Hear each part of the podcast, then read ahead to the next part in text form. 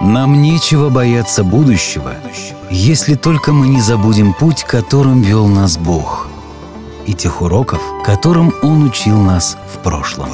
Смело смотри в будущее, вспоминая уроки прошлого вместе с нами. Добро пожаловать на подкаст Церкви Адвентистов Седьмого дня, эпизод 14 «Ловец Гроув», 1858-1860.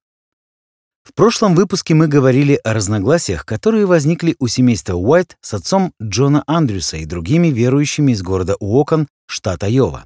И мы рады, что в конце концов все закончилось благополучно. Мы также вспоминали о путешествиях Джона Лавбора и о том, как он помогал строить второе здание для встреч адвентистов в Батл-Крике. И еще одно очень важное событие произошло в середине XIX века.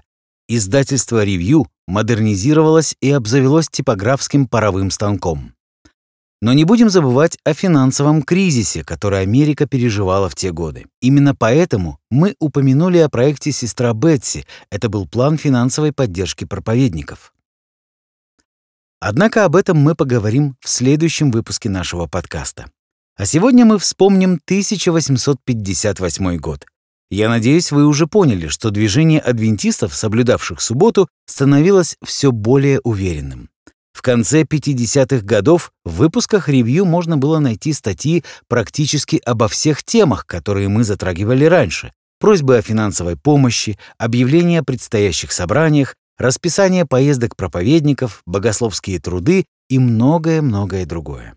В итоге все эти публикации показывали общую атмосферу радостной уверенности в том, что адвентисты с большим успехом преобразовывали христианский мир. Разумеется, речь не шла о глобальных масштабах. 20 человек приняли крещение здесь, еще с десяток там, но главное, этот успех был постоянным. Важно увидеть, что времена разочарования и поиска значений событий 1844 года подошли к концу.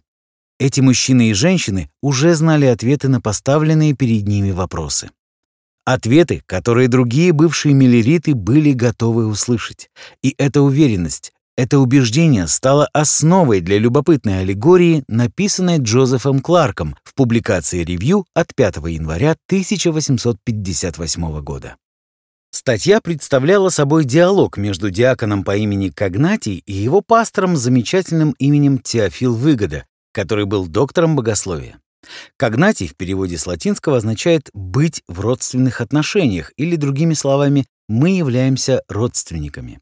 Таким образом, автор текста Джозеф Кларк хотел подчеркнуть, что диакон был обычным человеком. Что же касается имени пастора, то Теофил Выгода символизировал человека, который любит Бога, когда ему это удобно. К тому же он обладал серьезной научной степенью, уж он-то наверняка знает, о чем говорит. Аллегория начинается с того, что диакон просит совета у пастора, дескать, его сын начал сомневаться в разумности ортодоксальных убеждений своей семьи. Сначала пастор слегка пренебрежительно уточняет у диакона возраст сына, дабы убедиться в его способности мыслить самостоятельно. Он также спрашивает отца, достаточно ли хорошо тот ограждает сына от влияния людей с другими взглядами. Диакон отвечает, что все это он сделал. Однако сын почему-то вбил себе в голову, что именно суббота является днем покоя. Диакон даже посоветовал сыну читать Библию, что он и сделал. Однако после этого сын еще больше уверовал в соблюдение субботы. Это сильно огорчило отца, то есть диакона, который в конце концов сказал сыну, что днем покоя является воскресенье, потому что так учит церковь. Чтобы решить эту проблему, пастор настоятельно порекомендовал диакону отправить сына в колледж изучать труды Вергилия и Гомера, а также других классиков. В этом и заключается прелесть образования, подытожил пастор. Оно приспосабливает разум ценить доказательства отцов церкви. Я не могу точно сказать, в чем именно ошибается твой сын, но знаю одно. Труд, время и учеба помогут ему увидеть данный вопрос в правильном свете. Другими словами, пастор дал понять, что сын диакона был неправ и прописал ему образование, чтобы доказать его заблуждение. Аллегория Джозефа Кларка подчеркивает уверенность, которую адвентисты, соблюдавшие субботу, чувствовали по отношению к своей вести. Ведь несмотря на все проблемы, с которыми они столкнулись в то время, движение продолжало стремительно расти.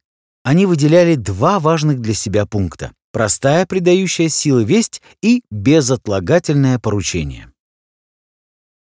Простота вести заключалась в понимании того, что если бы другие христиане более внимательно читали свои Библии, они бы тоже стали соблюдать субботу. Такое мнение может показаться чересчур самонадеянным, но помните, адвентисты имели немало примеров для такого вывода.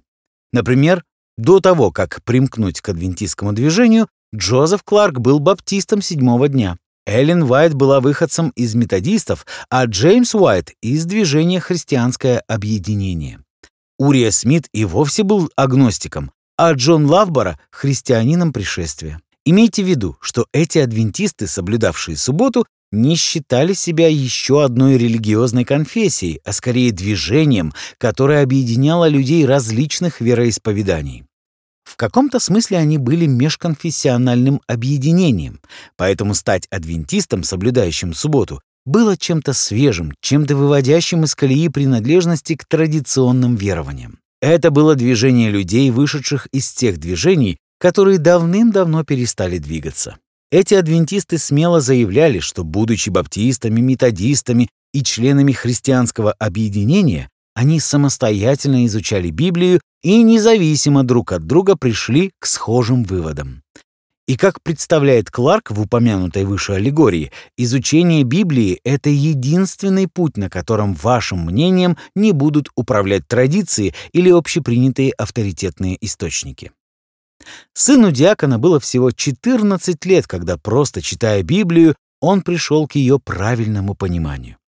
А сколько раз Джозеф Бейтс открывал Библию в чьем-либо доме, чтобы к концу проповеди обрести новых братьев и сестер?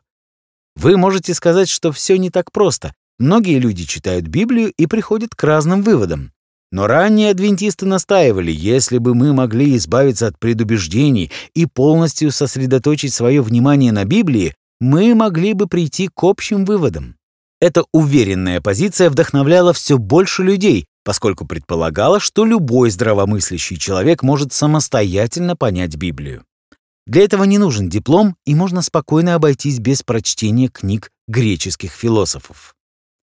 Однако помимо ясной и простой вести, у них было безотлагательное поручение — подготовить людей к скорому пришествию Иисуса. Люди, пришло время серьезно задуматься, пора определить свое отношение к религии. Иисус может возвратиться на землю в любую минуту. Неужели вы не хотите быть готовыми к этому?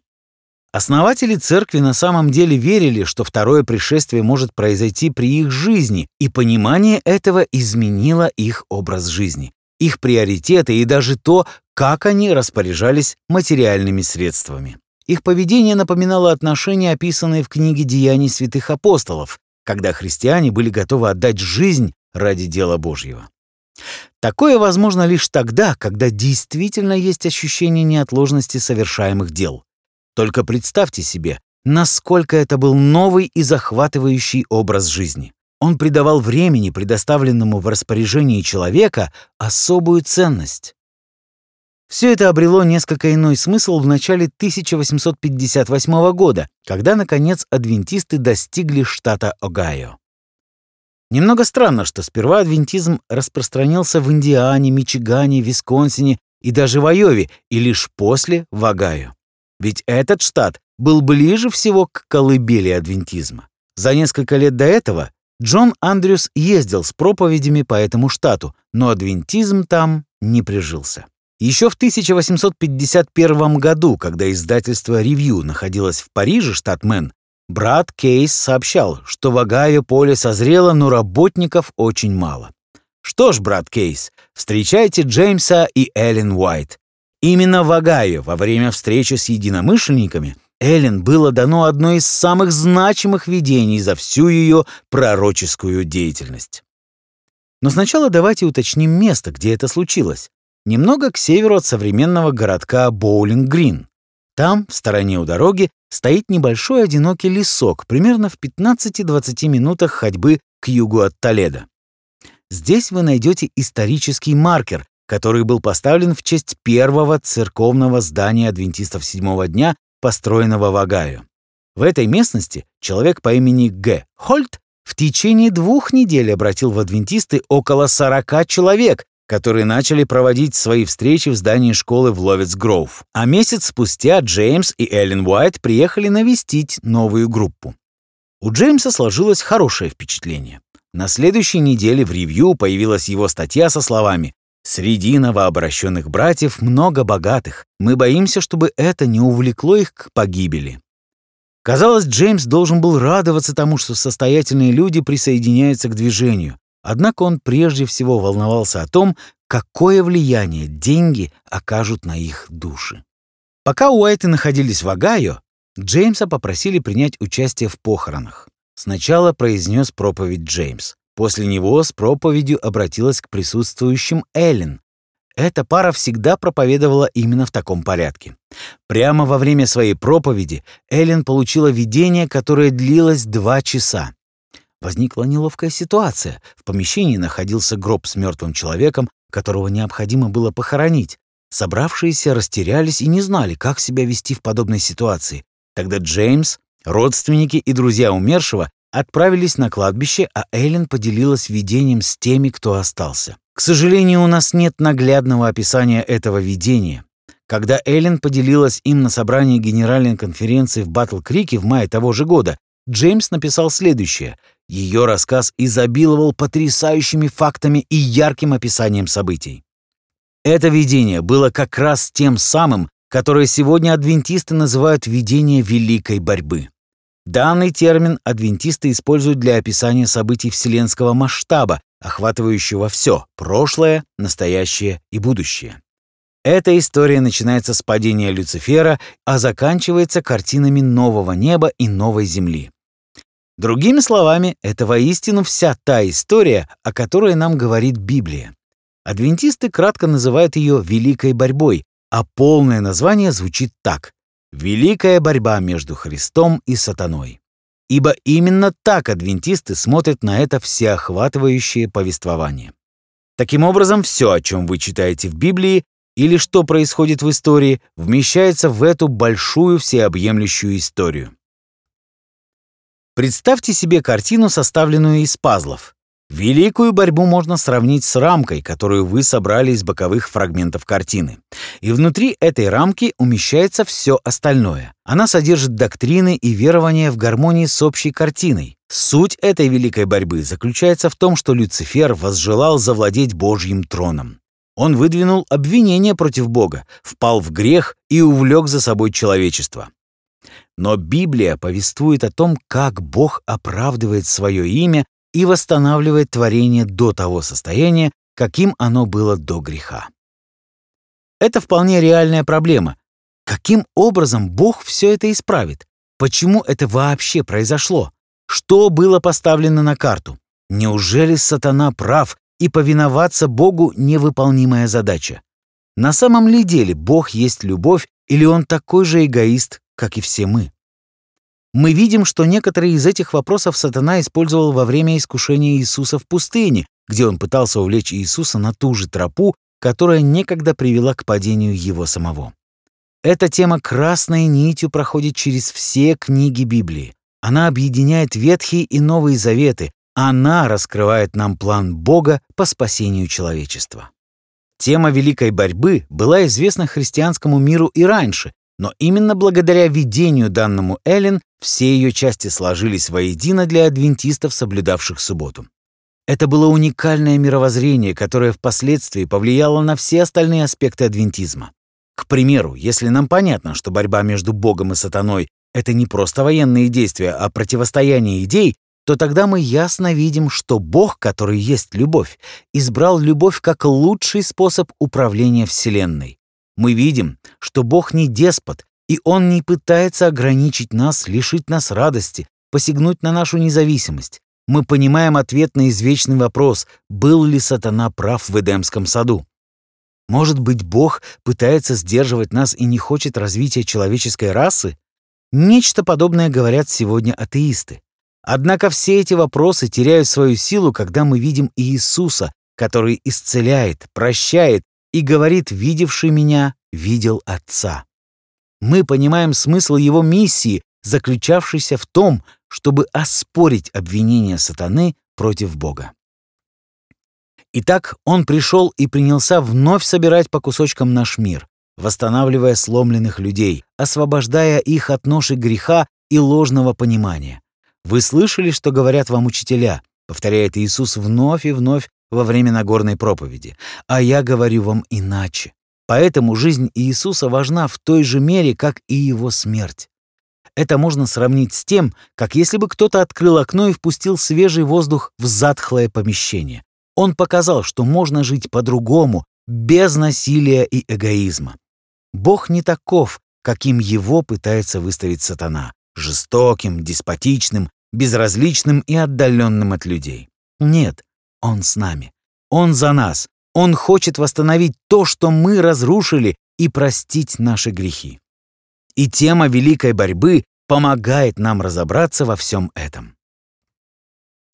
Разумеется, что Эллен Уайт должна была записать свое видение и принялась за работу над книгой, которую она назвала, представьте себе, «Великая борьба». На самом деле с названием получилась интересная история, потому что в начале название было несколько иное. Дело в том, что уже существовала книга с названием «Великая борьба между Богом и человеком», написанная Хорасом Хастингсом и изданная издательством «Ревью». Урия Смит почтительно проинформировал автора, что скоро выйдет книга другого автора с таким же названием. Разумеется, все было вполне законно, потому что авторское право не распространяется на название издания. Впоследствии полное название книги будет звучать так «Духовные дары», том 1, «Великая борьба между Христом и его ангелами и сатаной и его ангелами». Запоминается легко, не так ли? Несмотря на схожесть названий, книга Хастингса была совершенно не похожа на книгу Эллен. Уже из самого названия книги Эллен Уайт было ясно, что противостояние происходило не между Богом и человеком, а между Богом и сатаной. По сути своей, не против нас. Человечество же оказалось вовлеченным в эту битву, и все мы должны сделать выбор, на чьей стороне нам быть. Поскольку «Великая борьба» является одной из наиболее известных книг Эллен Уайт, я предлагаю подробнее на ней остановиться. Эта книга впервые была издана в 1858 году, хотя наиболее популярными среди адвентистов стали издания 1888 и 1911 годов. Издание 1858 года было небольшим, всего 150 страниц, и представляла собой краткий обзор библейской истории, который начинался с падения сатаны и заканчивался окончательным уничтожением нечестивых в книге Откровения. Вы можете найти этот вариант книги в заключительной части первого тома ранних произведений или духовных даров Эллен Уайт. Что же касается четырех томов духовных даров, то по сути это другие книги в своей первоначальной форме. Так, первый том впоследствии стал известен как «Великая борьба». Второй том со временем был объединен с первым томом, а также с некоторыми статьями Эллен, написанными ею в начале 1850-х годов, и стал книгой «Ранние произведения». Третий том позже стал книгой «Патриархи и пророки». Четвертый том начинался как продолжение третьего тома и был сборником размышлений о здоровье, внешнем виде и других тем, о которых, как считала Эллен, движение должно было услышать. Все четыре тома были опубликованы в период с 1858 по 1864 годы. Основной темой духовных даров был пересказ библейской истории. Первый том «Великая борьба» представлял собой краткий обзор всей Библии, а третий и четвертый тома более детально касались темы сотворения мира, истории Моисея, Авраама, царя Давида и других героев. В 1870-х годах Эллен начала работу над новой серией книг под названием «Дух пророчества», которые с еще большими подробностями раскрывали библейскую историю. Таким образом, первые четыре тома носили название «Духовные дары», а вторые четыре — «Дух пророчества». Первый том «Духа пророчества» начинался с описания событий на горе Синай и заканчивался строительством храма Соломона. Второй том рассказывал о жизни Иисуса, третий начинался со смерти Христа и заканчивался смертью Петра и Павла. Четвертый был посвящен истории падения Иерусалима в 70 году нашей эры, реформации, событиям 1844 года и сотворению новой земли. Но это еще не конец, друзья мои. Четыре года спустя после публикации «Духа пророчества», то есть в 1888 году, Эллен Уайт обновила и дополнила эти свои труды. А причина была в том, что поскольку за три последних года печатный станок напечатал 50 тысяч копий этих книг, то изначальная печатная пластина полностью износилась, и нужно было создавать новый макет. Эллен решила, что в таком случае она может внести некоторые изменения в эти книги. Дело в том, что обе серии, и «Духовные дары», и «Дух пророчества», были написаны для адвентистов, но неожиданно четвертый том «Духа пророчества» стал популярным и среди людей других вероисповеданий. Поэтому Эллен несколько изменила тон этой книги, стараясь удалить специфические термины, понятные лишь адвентистам, и рассказ от первого лица, чтобы читатели-не-адвентисты могли лучше понять написанное. А поскольку во время работы над этой книгой Эллен находилась в Европе, она воспользовалась доступом к различным историческим отчетам и ресурсам и не только дополнила, но и добавила несколько глав о реформации. Последнее издание «Великой борьбы» было выпущено в 1911 году. И вновь причиной переиздания была необходимость обновить печатные пластины. К тому времени четыре тома Духа пророчества превратились в пять и получили название «Конфликт веков». Великая борьба была пятым томом этой серии и остается таковой до сего дня. Следует отметить, что хотя Эллен не планировала переработку своей книги, но отнеслась к делу со всей серьезностью. Когда за 50 лет до этого Эллен Уайт написала первую версию книги, она не указывала источники, которые использовала, потому что это было неважно. Однако к 1911 году правила поменялись, и это стало необходимо, и тогда Эллен сделала это. В последнем издании она также смягчила свой тон по отношению к католикам, стараясь избегать излишних оскорблений в процессе изложения истории. Я понимаю, что проследить за всеми этими моментами в процессе слушания подкаста может показаться вам утомительным, но ведь это так интересно наблюдать за тем, как Эллен Уайт развивалась и меняла свои мнения на протяжении 50 лет. Поэтому, если вы адвентист или у вас дома просто есть экземпляр Великой борьбы, вы наверняка обладаете копией 1911 года. Однако это была книга, которая претерпевала изменения в течение всей жизни Эллен Уайт. Если бы случилось так, что Эллен дожила бы до наших дней, то как бы эта книга могла выглядеть сегодня? Была бы она частью стотомника, поскольку Эллен никогда не переставала дополнять и совершенствовать свои труды с целью представить пророческое описание темы Великой борьбы сквозь Писание и историю. Подобно тому, как она переработала эту книгу в 1911 в соответствии с изменившейся культурой, как была бы переработана эта книга в современной культуре 21 века. Эта книга постоянно обновлялась, и мы можем только предположить, что бы мы имели сегодня, если бы эти обновления продолжались до сегодня. Итак, изначальное название «Великая борьба» относилось к идее противостояния Бога и сатаны, которая красной нитью проходит через все Писание. Сегодня же только пятый том серии «Конфликта веков» носит это название. В 1858 году эта книга состояла из 50 тысяч слов, а четвертое, оно же окончательное издание 1911 года, вмещает в себя почти 250 тысяч слов. Пятитомник «Конфликт веков», все тома которого раскрывают тему Великой борьбы, начиная с падения сатаны и заканчивая видениями новой земли, является выдающимся произведением Эллен Уайт. Это удивительное наследие, содержащее 3600 рукописных страниц. Сегодня вы легко можете приобрести копию «Великой борьбы» за 10-15 долларов, но если бы вы жили в 1858 году, она обошлась бы вам в 50 центов. Какая удачная покупка! Одним из самых колоритных персонажей адвентистского движения того времени был выходец из Польши Михаил Чеховский. Вначале он был католическим священником, однако в те времена было нелегко носить сан католического священника. Во время его учебы один из священников напился до такой степени, что сгорел до смерти. Честно говоря, я не знаю, как это возможно, но в то время даже аресты священников были обычной практикой. Другой священник повесился за церковной кафедрой. И так в 1843 году Чеховский закончил учебу и получил сан священника. Несколько лет спустя он отправился в Рим, где встретился с папой римским. Один из кардиналов предложил Чеховскому провести в Риме следующие шесть лет, выслушивая мольбы зажиточных поляков, совершающих паломничество в священный город. После чего Чеховский получил бы сан епископа. Однако все пошло не так. Увидев роскошный, расточительный стиль жизни Папы Римского, Чеховский разочаровался и стал читать Библию. В 1850 году Чеховский отказался от сана священника и уехал в Америку.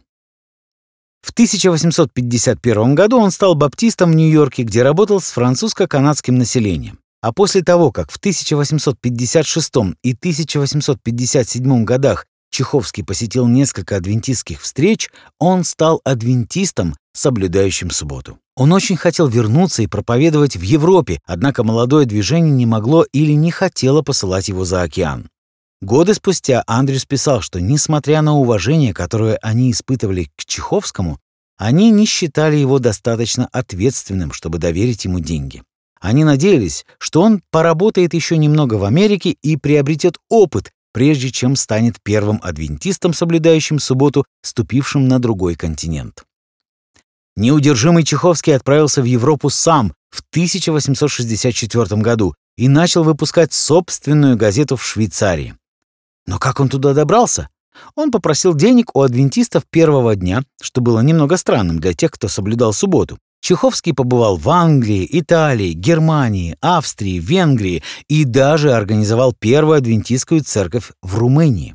Все это время Чеховский проповедовал о скором возвращении Христа, получая средства от адвентистов первого дня. Но затем он начал проповедовать и о субботе, что его спонсоры наверняка бы не одобрили. Я бы назвал Чеховского неофициальным тайным агентом, соблюдающих субботу на территории Европы. Чеховский был удивительным человеком. Он был абсолютно не похож на всех тех обычных людей, которые присоединялись к адвентистам, соблюдающим субботу. Он не был в прошлом миллеритом, да и протестантом был всего лишь несколько лет. Чеховский был не только бывшим католическим священником, он был человеком из совершенно иной заморской культуры, но он встречался с папой римским и отверг его предложение стать епископом в Риме.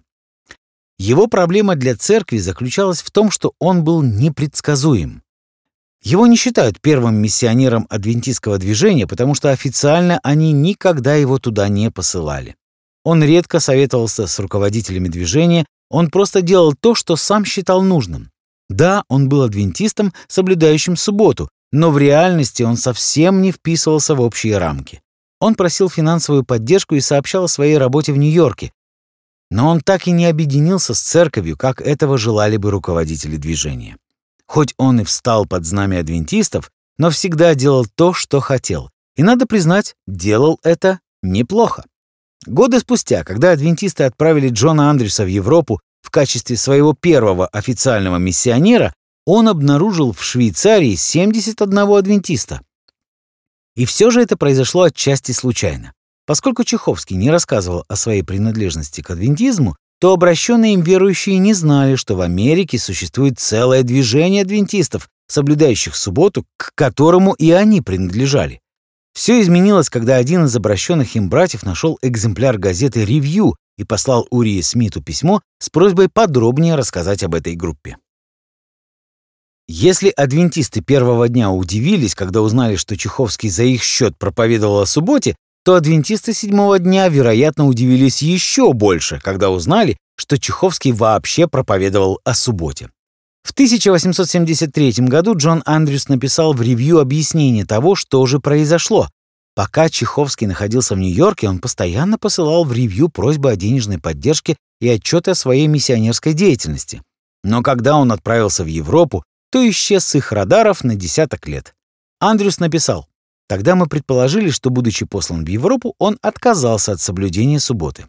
Иными словами, когда Чеховский попросил материальную поддержку у адвентистов первого дня, то, по словам Андрюса, адвентисты седьмого дня решили, что он их покинул. Как выразился Андрюс, Чеховский добивался полной независимости от движения. Он даже отказался от помощи в оплате ипотечного долга со стороны адвентистов, когда узнал, что за эту помощь ему придется оформить дом, который он приобрел в Швейцарии для проповеди Евангелия на швейцарских верующих, а не на него лично. Он также обвинял церковь в том, что они оповестили адвентистов первого дня о том, что он проповедует о субботе, вследствие чего он потерял их поддержку, то есть свой источник дохода. Однако, несмотря ни на что, он остался адвентистом до конца своих дней. Удивительный персонаж, не правда ли? Не командный игрок, конечно, но довольно способный парень. Какую работу он проделал в Европе? И слава богу, что швейцарские верующие связались с американскими, иначе весь труд Чеховского был бы напрасным. Ведь если бы церковь адвентистов седьмого дня не объединила и не поддержала своих братьев в Европе, то они могли бы пойти совсем иным путем. В таком случае наследие Чеховского было бы совсем другим. Однако, к счастью, все закончилось хорошо. Итак, я предлагаю закончить сегодняшний разговор там же, где мы остановились в прошлый раз. Систематические пожертвования или план оплаты проповедников. 1858 год был годом, когда адвентисты наконец решили, что в этом вопросе нужно что-то предпринять. В апреле Джеймс писал, что многие проповедники были разочарованы и советовал им, чтобы они призывали членов церкви к большему участию. В прошлый раз мы говорили, что Эллен предложила Джеймсу вызвать Андрюса для исследования и поиска решений этой проблемы. Весь 1858 год Джеймс и другие проповедники пытались объяснить верующим, что пора начать оплачивать труд проповедников. Так больше не могло продолжаться. Продвижению вести препятствовало то, что проповедники не могли продолжать трудиться на религиозном поприще. Финансовый кризис приносил неудобства абсолютно всем. Необходимо было предпринять какие-то действия, и кое-что будет сделано. Но что? Об этом мы поговорим в нашем следующем выпуске.